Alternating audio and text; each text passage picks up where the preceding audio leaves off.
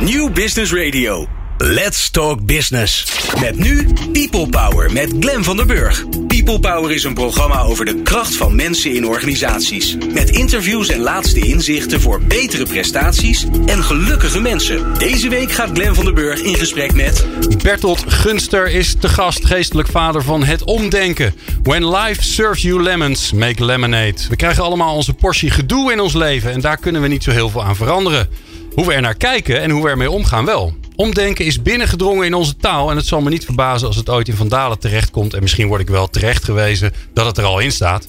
Dat horen we straks vanzelf wel. Waar is omdenken ontstaan? Wat is het? Waarom is het zo populair? Want ik heb even gekeken. Bijna 500.000 volgers op Twitter en 500.000 volgers op Facebook. Niet te geloven. Jaloersmakend. Hoe kan je het gebruiken in organisaties? Want ja, daar hebben wij het natuurlijk met elkaar over. En wat moet je er vooral niet mee doen? Dat bespreken we in deze aflevering met Bertolt Gunster. Van Omdenken. Um, Wim Davidsen, die hoor je ook nog. HR-stratege en hoofdredacteur van Flexmarkt. Want hij is onze kerstverse nieuwe columnist. En vandaag uh, gaat hij het volgens mij hebben, maar daar word ik vast op gecorrigeerd als het niet zo is, over energieke mensen en geweldige prestaties. Wil je nou op de hoogte blijven van alle podcasts, meld je je dan aan voor de People Power op WhatsApp.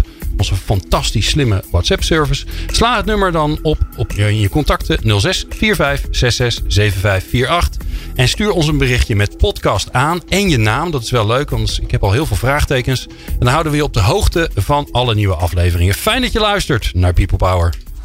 People Power met Glen van den Burg. Bertolt Gunster in de studio. Bertolt, wat ongelooflijk leuk dat je er bent. Dankjewel, goedemiddag. Uh, ik weet nog hoe onze, onze introductie ging. Ik zei, het, wij kwamen elkaar ergens tegen bij een heel leuk event. Uh, waar jij was als een van de specialisten. En toen zei ik tegen jou: Ja, Bertolt, jij bent tot nu toe de enige die nee heeft gezegd op een uitnodiging om in de studio te komen. En, uh, en je bent toch gekomen. Dat vind ik uit, uitermate leuk. Want Dankjewel. Ja, je hebt, je hebt een prachtig uh, uh, gedachtegoed. Ja, dat vind ik. Moet ik altijd weer aan Pim Fortuyn denken. Dat helpt nooit heel erg. Maar je hebt iets. Nou, ik ben ook op een mediapark, dus dat vind ik levensgevaarlijk. Ja, uh, uitspraak. daarom. Ja. ja. dat is ook zo. Doe nou, dat nou niet. ja, ja. Maar goed. Maar ja, dat is allemaal kogelvrij vlas hier. Ja, dat valt mee. Bertolt, ja, omdenken. Volgens mij gebruiken ondertussen heel veel mensen het die je niet eens weten waar het vandaan komt. het is onze taal ingeslopen. Ik weet niet, ik heb gekeken op, online op Vandalen. Daar kon ik het nog niet vinden. Het staat in een aantal woordenboeken. Ja, en ik ja. houd niet precies bij welke wel en welke niet. Maar wel maf. Ja, het is echt wel, uh, wel tof. Ja. Ja. Wat, wat doet het met je? Word je dan heel blij? Moet nou, je heel hard om lachen? mijn zelfbeeld. dat je fantastisch bent. uh, ja, ik, ik, weet niet wat ik daarop moet zeggen. Wat doet het met je? Uh, ik geniet van het werk wat ik doe. En, uh, en dat, dat mensen het dan waarnemen, dat, dat, dan is het er. En dat ja. is, dan word je bevestigd in dat je bestaat. En dat is fijn. Ja. ja. Het is ooit ergens begonnen. Ja. Waar komt het vandaan? Ja, god, ik heb een lang verhaal en een kort verhaal. In de, in, in de korte versie, ik ben ooit, uh, ooit was ik uh, theatermaker, regisseur. En daar ben ik mee gestopt, ben voor mezelf begonnen. En allerlei dingen gaan doen in het verlengde van het theatervak. En uh, een van de dingen die ik na twee jaar deed, was een, dat noemde ik een ja en nee, want ja, maar communicatieshow. Wat een heel slecht product was. Goeie, goeie titel. Ja, dat werkt van geen meter. Toen zei mijn vrouw, want mijn vrouw heeft alles mede bedacht. Die zei, noem het gewoon de ja maar show. En het ging dan over. Uh, het was eigenlijk een soort theateroefeningetje. waarin je leert meebewegen. Die was eigenlijk de basis van het programma. En wat ik voor me zag was gewoon ik, heel veel praten. En uh, een acteur, assistent, sidekick. Nou ja, uh, gek hè? Gek hoe, je kan, hoe mensen kan veranderen ook. Ja, hè? ja je en, bent heel rustig geworden nu. Je mond. En acteur, assistent, sidekick naast me. aan een tafeltje die muziekjes instart. En samen dan een programma doen. En over iets met ja, maar en weerstand en meegaan. Ik had een heel klein verhaaltje daarover. En aan het einde staande ovatie een rekening versturen. En die wordt betaald. Dat was eigenlijk het, dat was het, idee. het bedrijfsmodel. Goed idee. Ja, dank je. Ja. En het was ongeveer in 97, 98 is dat begonnen. Nou, het eerste jaar heb ik ongeveer acht ja en nee, want ja, maar communicatieshows gedaan die ik dan vrij snel van naam wel uh, veranderde. En dat is ongeveer doorgegaan tot 2005, 2006. Alles was ja maar. En uh, uiteindelijk is het bedrijf ook een Ja Maar gaan heten. Daarvoor was het Gunste Trainingen Doet een Ja Maar show. En uh, in 2005 heb ik mijn eerste boek geschreven. In 2008 heb ik het tweede boek geschreven. Ik ging allerlei verhalen verzamelen.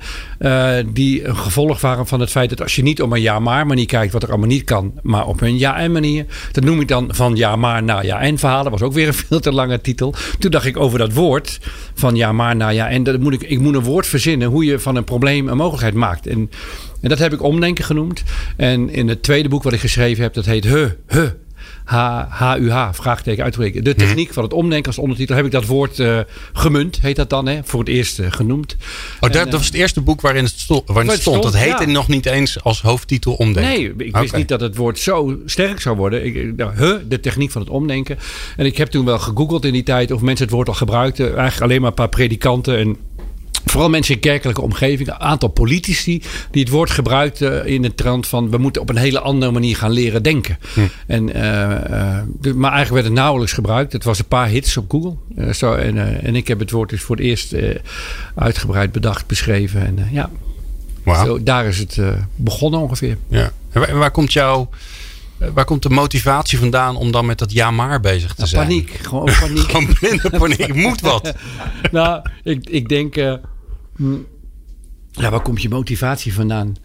Ja, maar blijkbaar zit er iets waardoor je denkt van nou, daar moet ik echt wat mee nou, gaan doen. Me sowieso. Kijk, mijn, mijn, moeder is in heel veel gevallen een voorbeeld voor mij. En dan uh, vooral in de zo niet versie. Mijn moeder is ja maar. En, um, en uh, denkt alleen maar in termen van wat niet kan, wat niet de bedoeling is, hoe het niet hoort. En, um, uh, en dat, is, dat is vrij irritant. En, en dus het verzet wat je daartegen gaat ontwikkelen als kind en later als puber, daar heb ik zeg maar mijn werk van gemaakt. Ik denk dat je dat wel zo kan zeggen. Ja, ja. Plus, plus dat ik, dat ik natuurlijk op de theateropleiding leerde dat als je met dingen meebeweegt, dat dat hartstikke leuk en veel fijner is. Ja, als iemand op toneel opkomt en die zegt: uh, Grom, grom, ik ben een beer. In een improvisatie. En de ander zegt: ja, ja, nee, ja, maar jij bent helemaal geen beer. Ja, dan wordt het niet leuk. Nee, maar het klopt wel. Maar ja. het is niet leuk. Nee, het is, het is veel leuk. leuker om te zeggen: oh, een beer. En dat je dan geen wapen bij je hebt. Of als de ander zegt, ik ben een tandarts, dat jij dus kiespijn hebt. Ja. Dat is leuk, want dat levert de scène Spanning. op. Ja. ja. Dus op toneel leer je dat eigenlijk problemen omarmen en vergroten leidt tot hele leuke verhalen. Daar kan je dan hele leuke dingen mee doen die je niet had bedacht. En in het echte leven leer je precies het tegenovergestelde reflex. Als je aan de zijkant van de weg staat, dan moet je juist oppassen voor gevaar. Ja, maar, hè, kijk eens naar links en naar rechts en nog een keer naar links. Nou, die houding is nuttig, want dat je niet onder auto's komt. Maar sommige dingen zijn er nou eenmaal. En als je niks aan kan veranderen, dan is het effectiever om ze te accepteren, omarmen en mee te wegen. En vooral ook leuker, leuker, want je komt die gebieden die je niet had bedacht. Nou, dat leer je in het theatervak, die houding. Ja. Ja, ik nou, zeg dat, ook altijd tegen mijn vriendin als ik weer ergens... De, ik heb geen richtingsgevoel, gewoon geen. Dat is raar. Ja, dat is heel raar. Maar ik loop dus een, ik loop een winkel in. Als ik ga shoppen, ik loop een winkel in. Ik loop de winkel uit. En ik denk, god, die winkel zit hier alweer. Maar ik ben gewoon teruggelopen. Ik heb het echt niet door. En dat is best wel onhandig. Maar aan de andere kant, ik verdwaal heel vaak.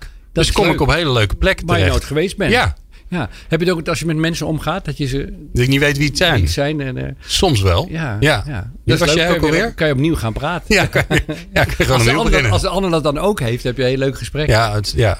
Ja. Ja. die moet dan wel jouw training hebben gedaan. Want als die dan geïrriteerd is, dan wordt het niks. Dan wordt het niks. Nee. nee. nee.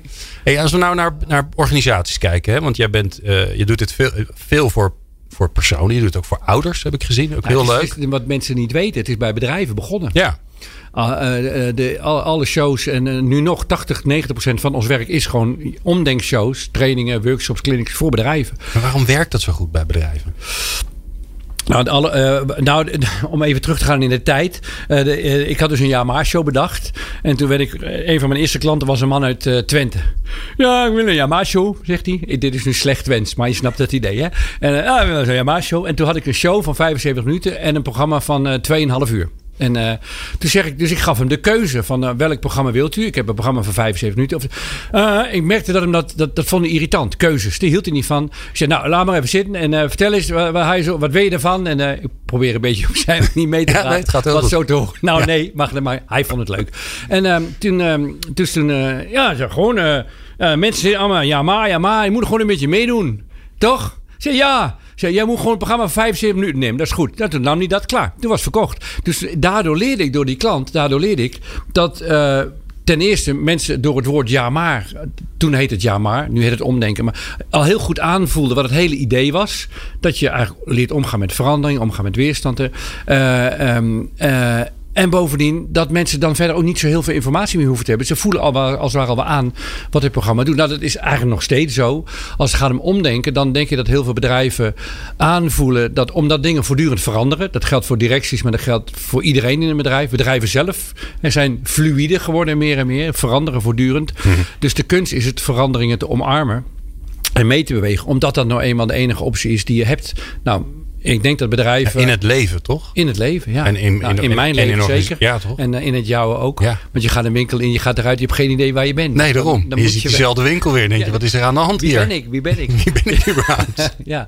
Dus dit moeten omgaan met verandering en daar dan iets van maken. Dat is, dat is een, de opdracht die elk bedrijf heeft. En vroeger, en dan heb ik het over twintig jaar geleden, konden bedrijven nog in een soort illusie leven. Als ik een goede strategie heb en ik ben discipline en ik hou vol en we werken heel hard, dan komen we er wel. Ja, Nou, tijd is- kwaliteit leveren. Kwaliteit leveren, Ja. betrouwbaar zijn en ISO certificeren. Die hele wereld van eh, de, de herhaalbaarheid en maakbaarheid, en, ehm, die, is, die is niet meer. Nee.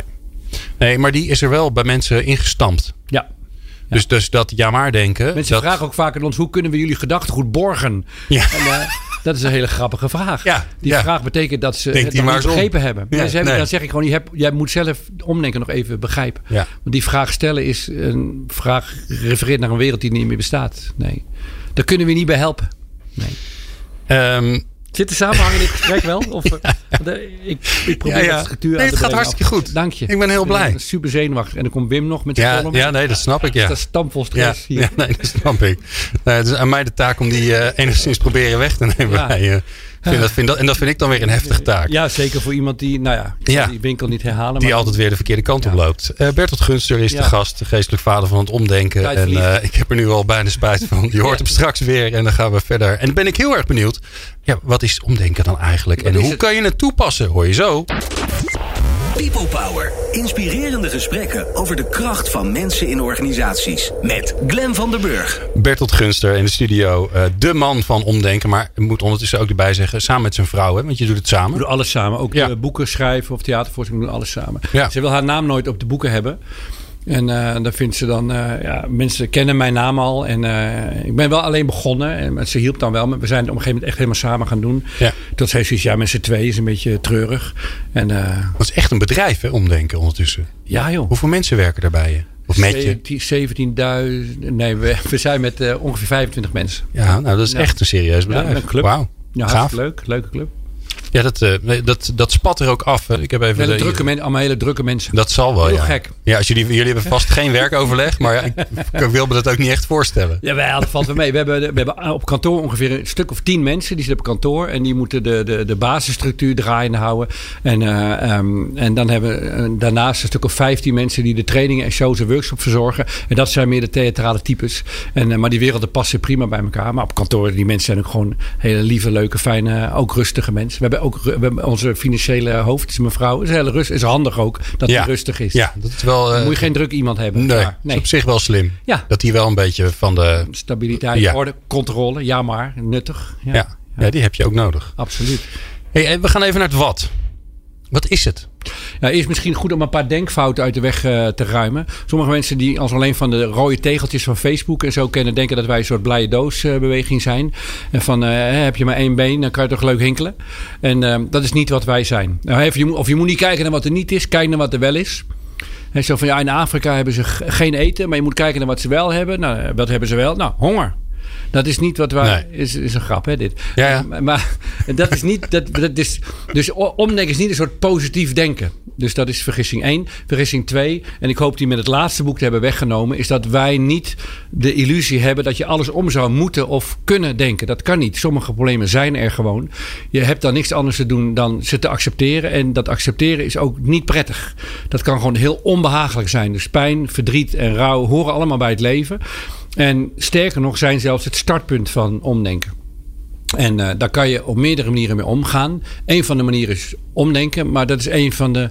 We komen daar misschien op in het gesprek op terug. Er zijn nog drie andere opties en eh, omdenken is daar slechts één van. Ja, maar dat vind ik wel fijn dat je dat zegt. Want dat vind ik altijd een beetje de problematiek van eh, nou ja, de, de managementliteratuur. Ik had laatst een workshop waarbij ik in één middagje zeven modellen voorlegde aan een groep.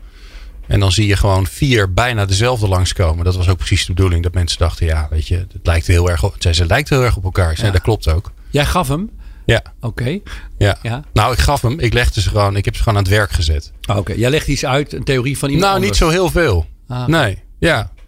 Ja, dus ik heb gewoon ze- gezegd, nou hier zijn zeven modellen. Ja. Eh, kies er een uit die je leuk vindt, waarvan je hem denkt dat je hem snapt. En ga ermee aan de slag. En dan ga ik achteraf wel uitleggen wat het ongeveer is en wat je eraan hebt. Maar je, je bedoelt daarmee te zeggen dat je die opene manier van aanbieden prettiger vindt dan Ja. een gesloten model. Ja, daar sluit ik me bij aan. Ja. Hoewel ik wel bij, bij in mijn laatste boek ervan uitga en de, en de, de theoretische harde wetmatigheid heb dat als er een probleem is, er vier manieren zijn om mee om te gaan. Dat is het dan. Ja, maar dat is wel handig, want vier past ook eh, in, een, in vier kwadranten. Het is ook een kwadrant, het laatste Ja, boek. daarom. Heb je het niet gelezen? Of, eh? Nee, natuurlijk maar niet. Je hebt het ook niet opgestuurd naar me. Nee, ik kon je adres niet. Ik zei, in welke winkel was je? Ik wist het niet waar je Nee, was. ik was ook de weg kwijt. Dat is in de Ja. winkel, ja. Hey, maar even, even terug naar, even terug naar omdenken. even nee, of, nee, alsjeblieft, laten we het niet serieus Ja, ik maken. wel, liever wel. Ja, Ja. dat- nou, doe dat Terug naar omdenken. Ja. Wat, wat, je vraag. Ja, wat is het? Het is een manier van denken, maar vooral ook van doen. Want als je niks doet, dan gebeurt er niks.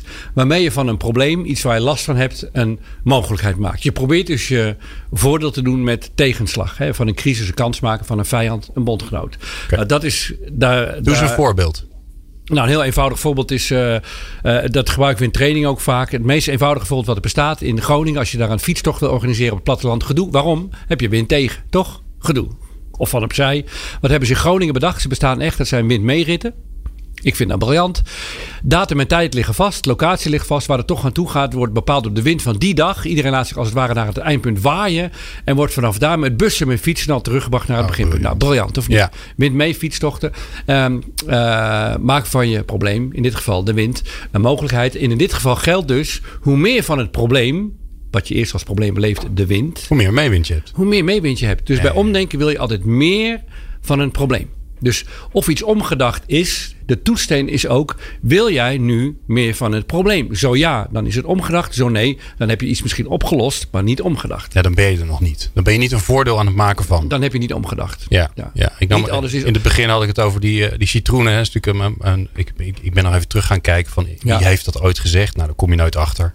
Nee, maar if life gives you lemons, Ja, make ja, lemonade. precies, en, en dus als je limonade van maakt, dan wil je alleen maar meer citroenen hebben. Terwijl je daar eigenlijk niet is. en, en het leuke is, dat- en, en ik maak nu even, als je het goed vindt, een bruggetje naar het laatste boek wat ik geschreven heb. Oh, heb je een boek geschreven? Ja, dat maakt niet uit. En eh, het is gewoon te koop in de winkel. Voor mensen die interesse tonen. is heel veel te koop eh, trouwens. Maar ook goed moet je wel een goede winkel inlopen. Ja, verkeerde Anyhow, afstand. anyhow, nee, ik ga even een stukje theorie geven. Vind je het goed? Over Ja, leuk. Goed idee. Wat je, ja, over wat een probleem is en wat je ermee kan. Kijk, een probleem lijkt altijd één ding. Je bent aan het rijden, er springt een hert voor de weg. Of je bent met een bedrijf bezig, opeens is er een concurrent. Alsof eh, opeens van buitenaf iets op je afkomt. Zo voelen problemen. Maar als je er goed over nadenkt, is een probleem altijd een combinatie van twee dingen. Namelijk een, feit, datgene wat er gebeurt, wat je kunt waarnemen. En een daaraan tegengestelde verwachting. En dat er een hert op de weg springt, dat het een probleem is, is omdat jij verwacht door te rijden. Maar als jij die avond een barbecue wil houden, je bent op zoek naar hertenvlees, is dezelfde hert opeens de bedoeling. Dus jouw verwachting bepaalt of een feit een probleem is, dan wel een mogelijkheid. Als je, om een ander voorbeeld te geven, als je als vrouw in verwachting bent, dan kan het een levensvervullende ervaring zijn. Eh, gelukkig, hoera, eh, het universum is roze. Dan is het geweldig en heerlijk. Maar als jij dat helemaal niet wil, dan is in verwachting zijn een catastrofe. Dus de dingen in zichzelf hebben geen betekenis. Ze krijgen pas betekenis door onze verwachting die we eraan koppelen. Dit gezegd hebben, dan wordt het interessant. Als het probleem dus twee variabelen is, een feit en een verwachting, aan beide kan je draaien. Soms kan je de feiten veranderen, soms niet. Soms kan je en wil je je verwachting veranderen, soms niet. Nou, dan gezegd hebbende dit, kan je dus een kwadrant maken van vier opties. Ja, het ik, zie, ja ik, visualiseer hem. Ja, nou, als we visualiseren, hè, dan kan je dus links onderin een vakje maken waar je nog de feiten, nog de verwachtingen kunt veranderen. Ja. In dat geval heb je geen enkele andere optie dan dat je waarneemt dat je een probleem hebt waar je niks mee kan. Ja, en dan dus heb je dag te accepteren. staan.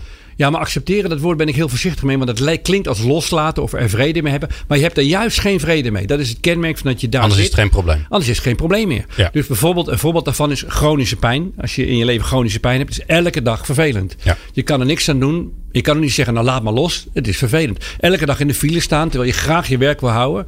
Hè, en daar niet leuk muziekjes of podcast luisteren. Maar dat je het echt elke dag irritant vindt. Omdat de lengte van de file elke dag net iets anders is. En dan zit je in het vakje waarnemen. Rechts onderin de matrix. Ik hoop dat de luisteraars dit kunnen visualiseren. Daar waar je de feiten wel veranderen kunt, maar je verwachting niet.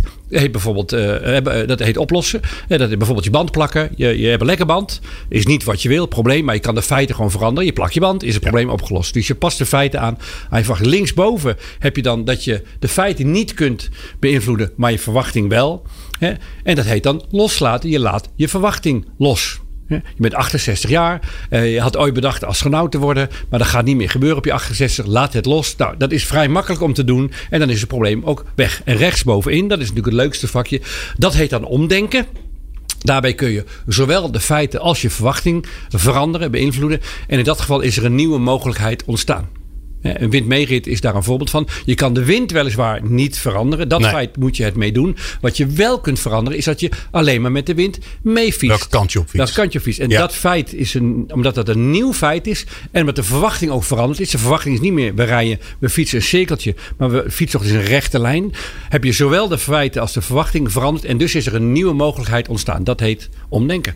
Dus, dus, als je een probleem hebt. Wij willen allemaal naar oplossen toe. Bedrijven willen allemaal naar oplossen toe. We willen allemaal terug naar hoe het was. Naar hoe het zou moeten zijn. We willen allemaal de feiten aan onze verwachting aanpassen. Nou, prima.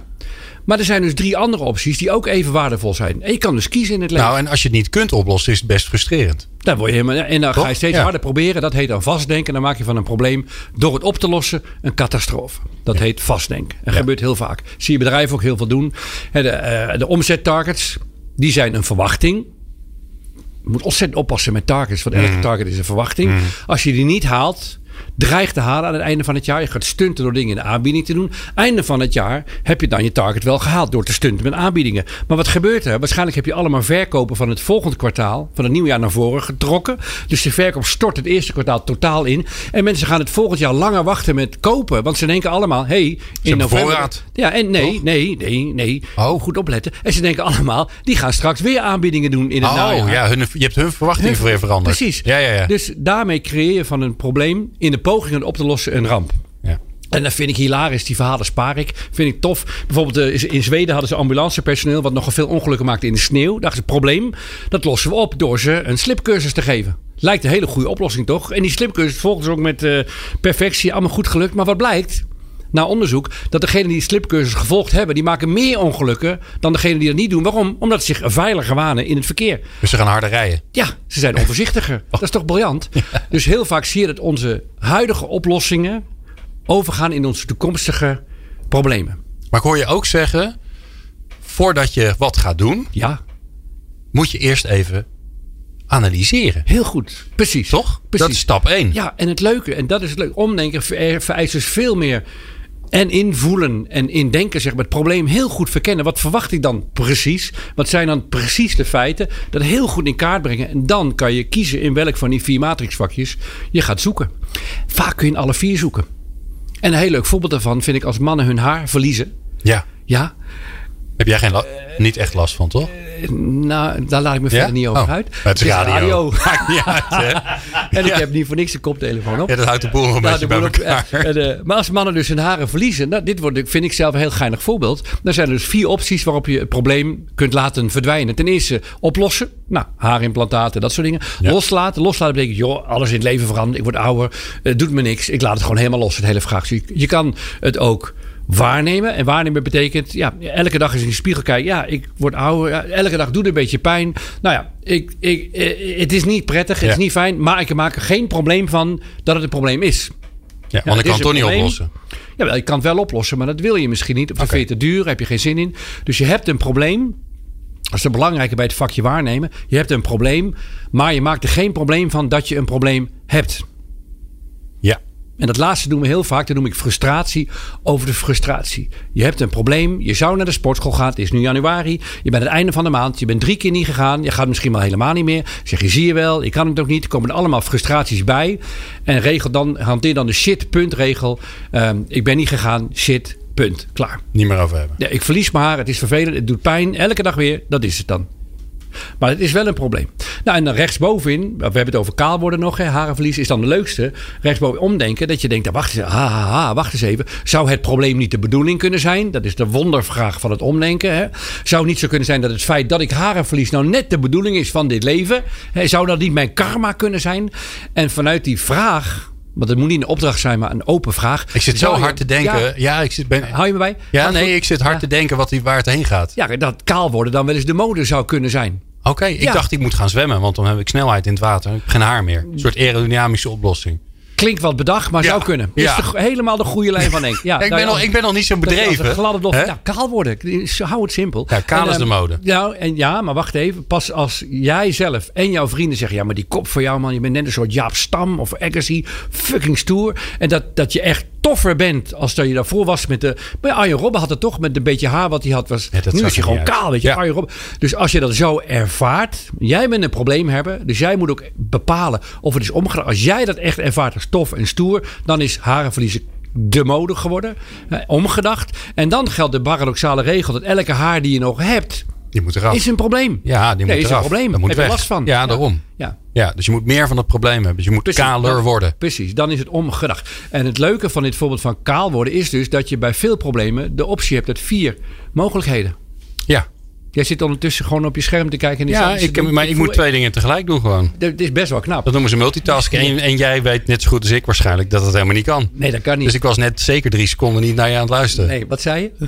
Ja, daarom. Wat gaan we doen? Wat gaan we doen, Glenn? Nou, we gaan zo verder praten met jou. We gaan eruit Maar, even. Ja. ja, maar, en? dat mag ik niet zeggen. Jawel, hoor. En we gaan eerst zo eh, naar onze nieuwe columnist, Wim. Wim, Wim. Davidsen. Wim. Die hoor je straks. People Power met Glen van den Burg. Meer luisteren? people-power.nl We zijn blij, want we hebben een nieuwe columnist. Hyper de Piep Hoera. Dat is heel fijn. Eh, Wim Davidsen, HR en flex-strateeg bij zijn eigen bedrijf Jang. En dat schrijf je heel ingewikkeld. Als je, als je wil eh, googlen, dan moet je naar DZJ en dan eng erachter. Niet omdat hij eng is, maar omdat het gewoon Jang, dat klinkt lekker. En hij onderzoekt, adviseert en presenteert op het snijvlak van verrassende trendanalyses, stuwende strategie, alerte flexibiliteit en aanstekelijk werkgeverschap. En hij is daarnaast ook nog eens een keer hoofdredacteur van het vakblad Flexmarkt. Hij is eerder bij ons in de studio geweest om eh, een vooruitblikje te geven op 2019. En hij is onze nieuwe columnist. En bij columnisten heb ik een hele makkelijke taak, namelijk te zeggen: Wim, ga je gang. Iedereen zegt het. Onze mensen zijn ons belangrijkste kapitaal. Onze mensen. Ons belangrijkste kapitaal. En daarom hoor je vandaag de dag ook zoveel bedrijven praten over de krapte op de arbeidsmarkt. Klagen over de krapte op de arbeidsmarkt. Met een werkloosheid van 3,6 procent, dus onder de kraptegrens van 4 procent, is het moeilijk om goede mensen voor je bedrijf te vinden, te interesseren en vervolgens ook betrokken te houden. Uit de conjunctuurenquête, die elk kwartaal door het Centraal Bureau voor de Statistiek, het Economisch Instituut voor de Bouw, de Kamers van Koophandel en MKB Nederland worden gehouden onder werkgevend Nederland, blijkt dat op dit moment ruim 25% van de werkgevers wordt geconfronteerd met een belemmerend gebrek aan personeel.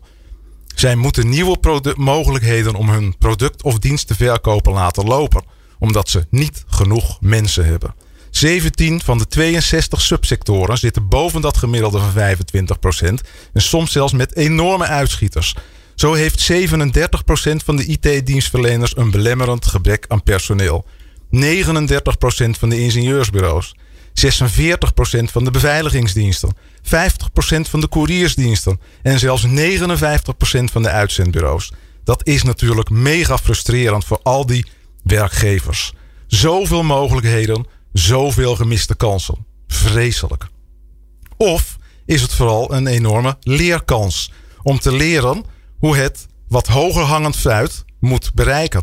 Zo zijn er zat latent werkzoekenden die prima op hun huidige plek zitten, maar best te porren zijn voor iets mooiers. Zijn er nog steeds meer werklozen dan vacatures. En honderdduizenden mensen die niet actief naar werk zoeken, maar wel geïnteresseerd zijn, zodat er een werkgever, verschij- zodat er een werkgever verschijnt die echt naar hun wensen luistert. Wensen over werktijden en parttime werk, over omscholing, training en coaching, over sfeer, stimulerende collega's en dito-leidinggevenden. En daar zit een enorme leerplicht. Aantrekkelijk en aanstekelijk werkgever worden. Vacatureteksten die arbeidsvoorwaarden beschrijven die op de wensen van de gezochte kandidaten aansluiten. Die trekken bewezen meer en betere kandidaten. En toch blijken wij overwegend slechte vacatureteksten te schrijven. En dat is niet het hele verhaal. Want waarom is er die vacature die vervuld moet worden? Al ruim tien jaar geleden las ik in een onderzoek dat het verloop onder jonge hoogopgeleiden op de toen ook enorm krappe arbeidsmarkt 90% per jaar was. 90. En nog geen maand geleden hoorde ik het verhaal van zo'n jonge hoogopgeleide die zich binnen een maand helemaal verloren voelde bij haar kerstverse werkgever en opzegde. We zijn niet goed in werving en bovendien zijn we niet goed in werkgeven. Dat is echt een gemiste kans. Afgelopen najaar bleek weer dat de winnaars van de FD Gezellen, de snelst groeiende bedrijven van Nederland, juist helemaal geen moeite hebben om mensen aan te trekken. Hun succes maakt ze aantrekkelijk. Hun verhaal maakt ze aantrekkelijk. Hoe ze omgaan met hun mensen maakt ze aantrekkelijk. Maar nog interessanter, schokkender en leerzaam vind ik de al zeker 20 jaar terugkerende bevindingen over de kwaliteit van ons werkgeverschap. De aanstekelijkheid van ons werkgeverschap. Zo'n 10% van de werkenden in Nederland zegt dat ze enthousiast zijn en energie krijgen van hun werk. Engagement voelen, bevlogenheid. Keer op keer komt dat uit onderzoeken. Zo'n 10% van de werkenden. En dat terwijl bruisend energieke mensen zorgen voor meer collegialiteit, hogere klanttevredenheid, meer ideeën, meer initiatief en betere innovatie, sterkere groei en hoger rendement, meer aantrekkingskracht op de arbeidsmarkt en voor een lager verloop en dus minder vacatures. Zie bijvoorbeeld weer die FD Gazellen. Dat aanstekelijkheidsmes snijdt prachtig aan vele kanten. Met aanstekelijk werkgeverschap trek je de mensen die je nodig hebt. Haal je het beste uit je mensen en zij halen vervolgens het beste uit de mogelijkheden die jouw markt je biedt. Aanstekelijkheid tegen alle kwalen. Voor alle kansen. Aanstekelijk zijn. Dat zouden meer werkgevers moeten doen. Kijk eens aan, dat is een mooie omroep, Wim. Dankjewel, Wim Davids, onze verse columnist. En wat zijn we blij van je. Wil je meer luisteren van Wim? Dan kan dat nog niet, want dit was de eerste column. Maar als je dat nou in de toekomst uh, hoort, want ja, ik weet niet wanneer je luistert. Dan uh, kun je naar onze website en dan klik je op uh, podcast. En dan vind je al onze columnisten bij elkaar. En die hebben we ook weer braaf allemaal in playlistjes gezet. Dan kun je alle columnisten achter elkaar afluisteren. En dat kan, het kan tegenwoordig trouwens ook op Spotify. Dus dan zoek je op People Power Columns. En dan vind je alle columnisten bij elkaar. Dankjewel Wim. People Power. Inspirerende gesprekken over de kracht van mensen in organisaties. Met Glen van der Burg. Uh, Bertolt Gunster is bij ons in de studio. Hij is de geestelijk vader van het omdenken. Maar hij is niet de enige die in de studio is. Want ik heb vandaag uh, in het kader van... Uh, wat is werk eigenlijk en wat voor perspectief heb je erop? Twee ongelooflijk leuke meeloopstagiairs in de studio, Rogier en Matthijs. En die kregen vanochtend om uh, tien uur kregen ze een, een, belangrijke opdracht. Namelijk Bertolt Gunster komt in de studio. ga je maar verdiepen in wie die is en wat hij doet. En wat wil je aan hem vragen? En dat hebben ze gedaan. Dus Rogier heeft een, heeft een goede vraag bedacht. En straks krijgen we Matthijs, die heeft nog een case. Die, uh, of zoals hij dat noemt, gewoon een probleem wat hij in te brengen heeft. Case. Case, case. test case. case. Ja. ja. Okay. Rogier, wat wil je vragen, jongen? Uh, ja, ik had gelezen op uw site dat uh, het probleem moet je natuurlijk analyseren. Mhm. Maar als er een probleem is, zitten er vaak emoties in. Dus hoe kunnen mensen hun gevoelens opzij zetten zodat ze uw techniek kunnen toepassen? Nou, gevoelens moet je helemaal niet opzij zetten. Die zijn er gewoon. Als je, die zijn deel van het vraagstuk. Dus de kunst is die gevoelens te kennen, uh, te benoemen. Wat, wat, is dat dan precies voor gevoel? En deel mee, de, mee te nemen als onderdeel te zien van het hele vraagstuk. En wat je daarvoor moet doen, is als het ware boven jezelf gaan hangen. Uh, uh, zien dat je bepaalde dingen voelt. Uh, en dat dat deel is van het vraagstuk. Maar dat is best wel lastig. Ja, dat kan, dat kan bijna. Dat kunnen alleen Toch? de hele grote kunnen dat. Jij, ik, Wim. En, en, uh, dan, en, en Rogier. en, en Jan. Die hier in de studio Ja. is. Ja, dat, is. Dat is absoluut moeilijk. En dan ook nog eens een keer benoemen. Wat, wat is dan precies dat gevoel? En dan benoemen. En dan onderzoeken. Waar komt dat gevoel dan vandaan? Want gevoel is. Het is niet zo dat je wakker wordt. heb je een gevoel. Dat, zo werkt dat Nee, niet. Uh, nee, ik, heb, ik voel niks. Als ik wakker word ben ik. Uh, Nee, vooral moe. dood. Vooral moe. oh man, kapot. En uh, nee, de, de gevoelens komen natuurlijk altijd ergens vandaan. En uh, uh, dus uh, de kunst is niet alleen te voelen wat je voelt en daar het goede woord aan te geven. Is, heel veel mensen weten niet eens het verschil tussen verdriet en, en, en, en, frustratie en jaloezie bijvoorbeeld. Ik vraag, ik vraag heel vaak aan het einde van een workshop aan mensen van nou weet je, om het een beetje leuk af te ronden, zeg ik met wat voor gevoel ga je nou naar huis? Is, nou, ik ben wel, ja, ik, ik vond het nuttig. En dan komt er een heel verhaal en zeg ik ja, en nu een gevoel graag. Dat, ja. ja. en dat is echt lastig voor mensen om erbij precies, te komen. Precies. Dus de, de, de vraag is heel relevant, want gevoelens kunnen enorm in de weg zitten dat je gewoon helder ziet wat er aan de hand is. Het heet verblind door woede, bijvoorbeeld. Uh, maar de kunst is het mee te nemen in je analyse. Ja. Is dat een antwoord op je vraag? Uh, ja, zeker. Heel goed. Ja, ja. Goed, goed, goed gedaan, Bertels. En hij ja. zegt netjes, Vijf punten. Hij zegt netjes u. Ja, mooi hè? Ja. ja, heel goed. Dan kunnen sommige mensen een puntje aan zuigen. Ja, ja sorry. sorry. Okay, geef niks. Gaan we door. Volgende. Sorry, meneer Gunster. Maakt niet uit, joh. Um, ja, en Matthijs die heeft nog een, die heeft een case. Die heeft een, een, die heeft een probleem. Hij moest wel een beetje zoeken, want het is een redelijk opgeruimd, uh, opgeruimde man. Ja. Van 14. Ja, we zeggen u. Ja, hij schiet nu in de lach, dus dat is altijd lachen. Ja. Meneer. Ja, uh, Matthijs, wat, wat is je vraag? vertel. Um, ik kijk nog best wel vaak Netflix. Maar Ja. ik moet natuurlijk ook leren. Ik zit gewoon op school. Dus ehm, soms schuif ik dan dat leren steeds verder vooruit. Ja. Naar, eh, ja, omdat ooit, ik even, ooit. Ja, Ja. omdat ik even Netflix wil Ja. kijken. Ja. En vooral mijn moeder vindt dat een heel groot probleem. Oké. Maar ehm, hoe zou u dat dan omdenken? Nou, zo'n beetje, eh, eh, ik geloof ongeveer 60% van de. Hallo, hij moet ook, hij, hij moet in de microfoon hè, met zijn mond. Dat bedoelde je te zeggen? Ja, ik Nou, doe dat dan met gebarentaal, dus- zodat de luisteraar er geen last van heeft. nee. Dankjewel, Bertolt. ik maak er televisie van. Ja. En ehm, ehm, nou, t- ten eerste zo'n beetje 60% van de beroepen waar we toe opgeleid worden zijn weg als we, als we afgeleerd zijn van school ongeveer. Dus eh, de vraag is, wat, wat- al die kennis die in je hoofd stopt, eh, je vergeet toch eh, het meeste. Dus mijn advies wat ik altijd, altijd mijn kinderen ook gegeven heb, eh, als je over wil, als je dat wil, doe dat dan met zes minnen. Dan gewoon of vijf, bij voorkeur vijf en een half als het afgerond wordt na zes. Met zo min mogelijk inspanning, tenzij je het leuk vindt. Als je een vak heel leuk vindt, maar als je het leuk vindt, dan wil jij vanzelf dat doen. Dan ga je ook niet naar Netflix eh, zitten kijken.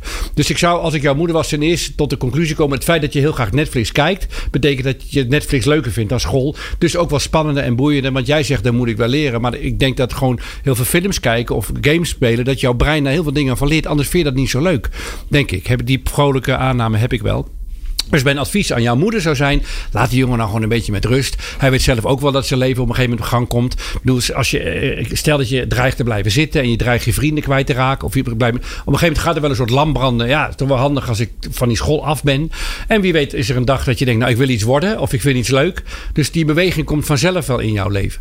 En sommige mensen denken, sommige ouders, ik ben zelf ook vader van drie zoons. Ik heb, ik heb er ook lang over nagedacht van hoe moet ik dan ermee omgaan met van die. Ik heb drie jongens die gewoon, eh, ja, gewoon een, leuk leven proberen te hebben. Wat nogal strookt met het idee dat ze school afmaken. En ehm, eh, ik heb, ben zelf tot de geruststellende aanname gekomen dat je discipline of wilskracht er als ouder niet in kunt duwen. Dus je moeder wil natuurlijk heel graag jouw wilskracht geven. Discipline. En dat je dan heel erg gaat leren. Die wil het als het ware in jou stoppen. Maar dat gaat jou, je moet je moeder gewoon vertellen. Ik hoop dat ze luistert. Dat dat een heilloos. Dat gaat niet lukken. Nee, dat werkt, zo werkt het niet. Dus wat ik heb, ik denk. Eh, laat kinderen nou een beetje sudderen en zich vervelen. Een beetje kijken links en rechts wat ze leuk vinden. Kom een dag, dan vinden ze iets wat ze leuk vinden. En dat kan je dan met een zwaar woord passie noemen. Maar dat vind ik een beetje een treurig woord. Gewoon iets wat je leuk vindt, waar je zin in hebt. Waar je van aan de gang gaat. En daarna komt wel discipline. Dus ik geloof in eerst wat je leuk vindt. En dan discipline en doorzettingsvermogen. Dat is de goede volgorde. Ja, deze mannen zitten allebei op hockey en, en trainen vier keer per week. Ja, ik ja echt? En dat klinkt toch wel als doorzettingsvermogen, toch? Ja, ik vind het een beetje ziekelijk. Ja, bijna. Nee, ja, ja, iets minder mag ook wel. Ja. Mannen, ik vind dat jullie het fantastisch gedaan hebben. vraag beantwoord ook? eh, Ja, Ja, heel erg bedankt. Wat goed dat je even een checkvraag stelt. ja, ik doe het in radio, hè, dus je moet het er altijd bij zeggen. Ja, dat is belangrijk. Anders zien ze het niet. Ehm, eh, Rogier en eh, Matthijs, jullie hebben het geweldig gedaan. Want je moet het maar durven zo live eh, voor een potentieel miljardenpubliek. Want we zijn overal op internet te Echt horen. wel. Het gaat nooit meer weg. Dat gaat ook nooit meer weg. Dus eh, later als je gaat solliciteren, dan vinden je... Jou nemen we niet. Ja, Ondanks de krapte op de oh, arbeidsmarkt. oh Jou hoeven we niet. Die willen we niet hebben. Ja, Ehm, waar waren we? Ja, oh ja, we moesten nog even promotie maken voor je boek. Want je hebt een nieuw boek. Ja. Ik ging even, even, eerst even terug. Ik ging kijken op jullie op de website. Wat een ongelooflijke hoop eh, eh, producten hebben jullie gemaakt. Ja? Fantastisch. Ja. Kaartspellen, kalenders. Eh, magneten voor op de koelkast. Nou, Nee, dat niet. weet ik niet eens. Die verzon ik erbij. Bij mutsen, deze gratis. mutsen, mutsen, mutsen. Ja, die vond ik heel leuk. kerstballen. Ja, maar ik ben een muts. Ja, Ja. ja, maar, Dat ja, staat erop. Is mijn eerste product was ja, maar ik ben Echt. Ja. Ja, heel leuk. Ongelooflijk. Ja, Ja. echt ongelooflijk. En nu weer een nieuw boek. ja, 11, nummer 11. Het elfde boek. Elfde boek. Het elfde boek in de serie van Ja maar naar omdenken Ja, naar... ja. En hoe heet het boek? Het boek heet eh, Zoals verwacht loopt alles anders. Ja. Wat, wat, eh, en daar staat jouw vier kwadranten model, Ja, eh, vier model kwadranten, jouw kwadrantenmodel in. Ja, vier kwadranten, man. Jeetje, dat trek man. ik ook niet. Nee, zat erin, zat erin beschreven, ja. Ja. Hoe het in elkaar zit, hoe het werkt en hoe je het kan toepassen. Ja, te gek. En er komt een nieuwe theatershow Ja. over dit boek ook. Ik ben nu aan het try-out. Het komt ook in de theaters. Dus gewoon eh, gewone mensen kunnen er naartoe zonder dat ze bij een bedrijf Oké, je kunt gewoon een kaartje kopen. Gewoon een kaartje kopen. In de Leidse Schouwburg komen we nou, volgend jaar iets van 40 eh, voorstellingen door het hele land. In de theaters. En, eh, eh, maar bedrijven kunnen het ook als lezing of als workshop inkopen. Eh, en we zijn nu aan het try-outen. Die try-outs gaan door tot eh, december van dit jaar. Ik wil een stuk of 60 try-outs, 50 tot 60 try-outs gedaan hebben. En dan is het zo'n beetje af. Dan, eh, dan moet die af zijn. Maar misschien blijf ik het wel altijd een try-out noemen. Dat is wel een beetje in lijn natuurlijk van het hele idee van het boek. Ja. Dat ik slecht zeg, nou dit is de officiële première, maar ik heb slecht nieuws. Het is niet af nog. Nee. Dus ik vertel maar wat en waarschijnlijk dat de helft weer verdwijnt eh, morgen. Dat is eigenlijk wel veel, veel opener manier van eh, vertellen. Dus dan ben ik een beetje aan het zoeken wat de goede Ja. vorm is. Nou heb, je, nou heb je verteld hoe het mode- hoe het model, dat klinkt weer zo zwaar, maar hoe, eh, hoe die vier vakken je kunnen helpen. Dus dat, dat is één. En het tweede is dat eh, het heeft een mooie titel, namelijk dat het altijd anders gaat. Hè? Dus je, dat is voor organisaties nogal ingewikkeld, want die maken heel veel plannen en zo. Ja? Dus die vinden de werkelijkheid meestal best lastig. Hoe, hoe passen die twee op elkaar? Nou, maar heel veel bedrijven doen dit dus juist ongelooflijk goed. Samsung is ooit begonnen als groentezaak. Nokia is begonnen met rubberen laarzen. Ja. En die zijn gewoon. Philips maakt de lampen. Ja, precies. Ja. Ook zo voor, Google is ook zo'n wat ze dan een fluïde bedrijf eh, noemen. Dat, dat, dat vloeit alle kanten op. Dus bedrijven die succesvol zijn, doen dit juist heel erg goed. Die doen dingen, kijken wat werkt. En er gebeurt nog iets. Hé, hey, dat hadden we niet bedacht. Oh, laten we dit dan maar eens doen. En, en bijvoorbeeld wat ik. eh, Dat is een heel oud voorbeeld, maar dat vind ik een mooie illustratie ervan. Kodak. Die wilde ooit het goedkoopste fototoestel maken. Want iedereen kon, net zoals Ford, auto goedkoop. Kodak wilde een heel goedkoop fototoestel maken. Om een toestel te maken, wat echt goedkoop was, kwamen ze er niet onderuit dat het rolletje niet in en uit kon. Dat was duurder te maken dan wanneer het er vast in zat. Dat is een probleem. Toen dacht ik, wacht eens even, zou dit probleem niet de bedoeling kunnen zijn? Ze bedachten het concept, stuur het rolletje met fototoestel naar de fabriek. Wij halen het rolletje eruit, zetten er een nieuw rolletje in en sturen je foto's en een nieuw fototoestel. Ro- En dat heette You Press the Button. We do the rest, we do the rest. En dus de hele vondst van dit toestel is voortgekomen uit een probleem.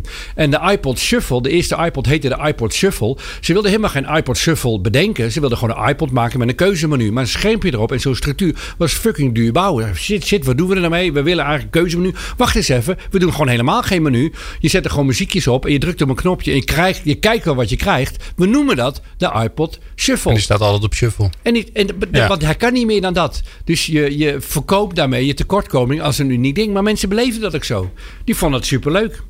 Dus bedrijven doen dit al heel erg en goed. En bedrijven die het niet doen, dat zijn die zielige bedrijven die ook last hebben van krapte op de arbeidsmarkt. Die weten zichzelf niet heruit te vinden naar aanleiding van een probleem. Ja. En laten we die eens doen. Die We krap- kunnen geen mensen Ja, krijgen. de col- de column is in zichzelf fantastisch. Ja. Je hebt een fantastische columnist, die moet je houden. Ja, dat gaan we ook doen. Dat gaan we ook doen. Nee, de, de, zie, zie dit probleem, als je dat zo ervaart, zie dit probleem dan als een uitdaging om jezelf op een hoger niveau uit te vinden. Simpel. En ga dat dan ook doen, want anders heb je er nog niks. Nee. Ja, we moeten dat de kant zien en vergaderen. Eh, Nee, ga erna, doe het goed. Kijk, ga, ga benchmarken, ga naar anderen kijken die het wel doen. Ja. Of ga afslanken, ga dingen bedenken waar je geen mensen voor nodig hebt. Een geweldig mooie omdenkcasus. Eh, Ik weet niet of, ik weet niet of, ik weet- even met z'n allen doen. Ja, leuk. Ik zie Ja, en dan, dan zijn we wel bijna door de tijd Ah, heen maakt het uit. Maar dat is, eh, en, eh, ach, knip er maar wat af. En stel je voor, groenteboer, om zijn mensen goed te bedienen. We hebben het over krapte op de arbeidsmarkt. Heeft hij eigenlijk vijf personeelsleden nodig. Zoveel klanten heeft hij. Supergoeie klanten. Alleen om ze allemaal wit te betalen, daar heeft hij het geld niet voor. Ja, hij heeft eigenlijk maar geld voor twee mensen wit en zwart en gedoe. Dat wil hij liever niet. Probleem, hoe kan je het omdenken? Nou, ik ga meteen een antwoord geven. Heel veel mensen komen er met treurige antwoorden. Werken met vrijwilligers, Indiërs, Polen. Self-service. Weet ik veel. Ja, ja. ja, Ja? Glenn, je bent, met Glenn, je bent snel. Ja, Vijf punten. ja, zelfs eh, maak het gebrek aan mensen tot je nieuwe idee, tot je nieuwe businessmodel. Op de markt in, Ut- eh, in Utrecht, op de Vredebeurs, aan de groenteboer, heeft zijn kraam in een uur opgebouwd. Alle bakken staan naar binnen gekanteld. Hij staat zelf bij de uitgang met een weegschaal en een kassa. Kan in zijn eentje zes, zeven mensen tegelijkertijd bedienen. Zelfbediening. Maak van je probleem een mogelijkheid. Ja, moeten we nog even gaan klappen? Ik, ik voel, ja, Ja. dat is toch, ja, dat heb je als je een theaterman in de Ja. studio hebt. Meer, meer. Ja, toch? Ja, Ik kom terug en dan buig ik en dan nog een keer. ook. ja hè? Dat is wel goed, ja. Ja. ja. Zitten we binnen de tijd, Glenn? Ja, het gaat hartstikke goed. Ik heb nog één laatste vraag voor je. Ja. Ehm, en dat is wel mooi, want dat, dat kan ik dan gelijk weer in mijn eigen boek verwerken, wat ik aan het schrijven ben. Wat leuk. Je dat is leuk, een hè? boek. Ja, ik Ja. schrijf een boek. Ja, ik dacht, dat- doe eens dit Wat nieuws. jij kan. Ja. Ja. Is je eerste boek of heb je meer? Nee, derde. Dus ik loop nog achter bij je. Ik ga googlen. Maar die van mij die verkopen wat minder. Dus ik moet nog even bij jou aan de leer. Maar dat ga ik omdenken. Ja, dat maakt niet uit, joh. Ehm, Oké, komt-ie. jij maakt theater. Dat, omdat je theaterman bent. Kan ik me voorstellen dat je dan in die lijn theater gaat maken. En dat in organisaties gaat doen. Wat zie je nou gebeuren doordat het theater is? Want je, je, had, ook, je had ook een lezing kunnen geven. Of je had ook een... eh, er zijn allerlei vormen waarin je je kennis of het idee kan overdragen. Maar jij maakt theater. Maar ik, doe- maar ik doe ook lezingen? Ook. ja, maar die Ook. zullen ongetwijfeld enigszins theatraal zijn. Mm, nou, dat valt wel mee. Ja? Nee, nee Oh. dat valt wel mee. Die, zijn eer, die liggen eerder richting stand-up eh, comedy dan Oh, theater. Ja. Eh, eh, Maar je hebt niet 400 slides met, met bullets erop. Nee, nooit. Slides doen we niet. Nee. hallo, ik ben het verhaal, niet mijn plaatjes. Ze komen voor mij, niet meer voor mijn PowerPoint. Ik ben belangrijk. Alle ogen op Quatta. En, maar ik denk wat je als theatermaker leert, maar daar ben ik echt de enige die. En heel veel mensen kunnen dat. En heel veel goede sprekers kunnen dit ook. Is dat je het zo vertelt dat het leuk is, dat het spannend is, dat het grappig is. Dat je met al je zintuigen erbij betrokken bent. En dat je ondertussen daarin een goed verhaal vertelt. Dus die combinatie.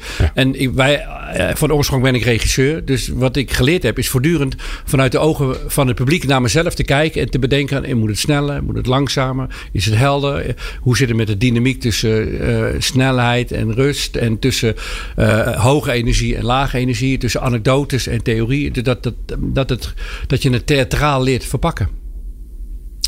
Bertolt Gunster. Ehm, ik ga het niet zeggen, want ik had me voorgenomen. Ik vond het bijzonder leuk dat je eh, bij ons in de uitzending Ik was. het ook heel leuk Dank je wel. ik vond ja, ook ik hoop dat je lol hebt gehad, maar volgens mij wel. Ja. Het was licht energiek, denk je. ik ook voor de luisteraar. Ja. Ehm, dus dankjewel. Ja, Eh, jij ook bedankt. volgende week zijn wij er weer. En ik moet even spieken wie er komt. Oh ja, dat is ook heel leuk. In de volgende aflevering van People Power komt ehm eh, Huub van Swieten. Die komt langs.